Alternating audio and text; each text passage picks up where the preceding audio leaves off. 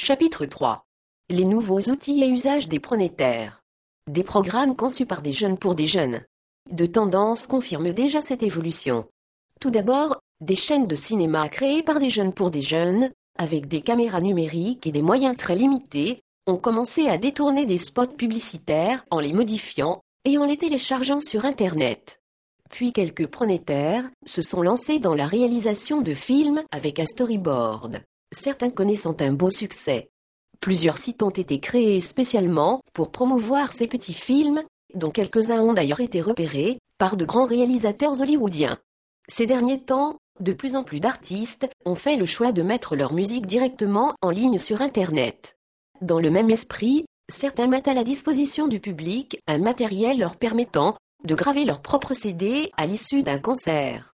Ces artistes, qui touchent un pourcentage assez faible sur les ventes de CD, ont compris tout l'intérêt qu'ils avaient à court circuiter les majors, une diffusion plus confidentielle, mais mieux ciblée, associée à des frais de production limités, leur permet de générer des bénéfices beaucoup plus importants.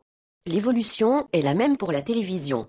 Al Gore, ancien candidat à la Maison Blanche, a lancé le 1er août 2005 Cure TV, sa propre télévision, dont les programmes sont généralement réalisés par des jeunes pour des jeunes. En principe, peu de journalistes professionnels apportent du contenu à Cure TV, pour l'essentiel, ce sont des vlogueurs qui lui fournissent les programmes. La jeune chaîne satirique rocketboom.com, animée par Andrew Michael Baron et Amanda Condon, a connu en dix mois, depuis son lancement, un succès foudroyant, devenant le plus populaire des vlogs, et conduisant chaque jour à plus de 50 000 téléchargements. Ces exemples sont la preuve que la création de contenu par les pronétaires, qui utilisent parfois les mêmes outils que les professionnels, gagne progressivement du terrain. Cela n'irait pas sans poser des problèmes. Il y a peu, les comptes providés, fournisseurs de contenu, qui fixent les droits de diffusion, dictaient encore leurs lois. Aujourd'hui, ils sont menacés par une nouvelle concurrence. Cette armée d'anonymes aux moyens artisanaux, mais néanmoins performants est en train de les défier, en créant des contenus de qualité, plébiscités par le public. C'est ce qu'ont parfaitement compris de géants des médias, Rupert Murdoch, président de News Corp, et John Malone, le grand entrepreneur du câble et PDG de Liberty Media. En avril 2005, Murdoch a fait sensation en affirmant, lors d'une conférence de presse, que les grands groupes de communication devaient se réinventer pour faire face à la iPod génération, désormais capable de court circuiter les fournisseurs traditionnels de contenu en consommant des news, de la musique et de la vidéo, directement depuis Internet.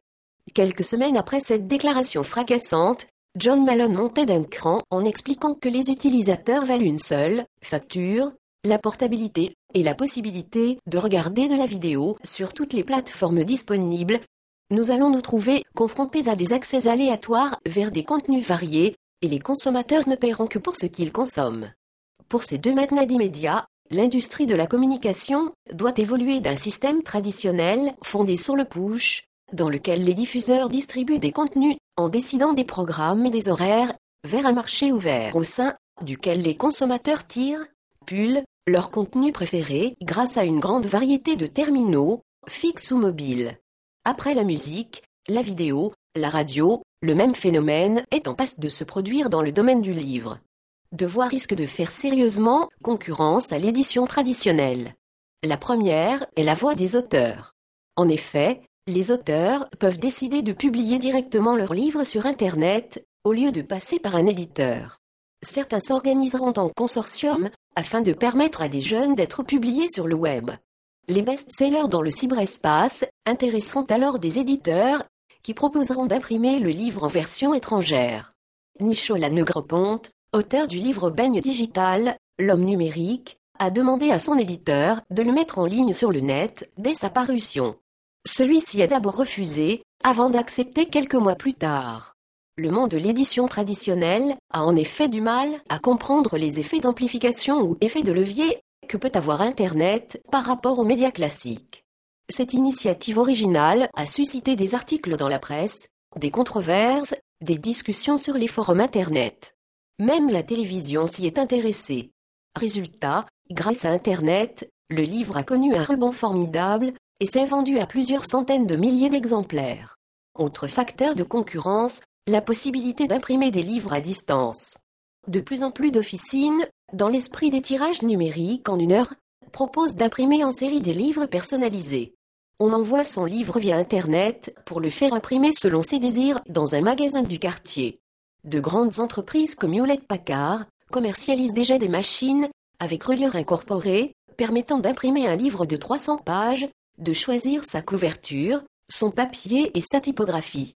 Les internautes ne passent plus seulement du temps à télécharger de la musique et des films, ou à éditer des livres. Ils créent de la musique et des films entrant en compétition directe avec les majors ou Hollywood.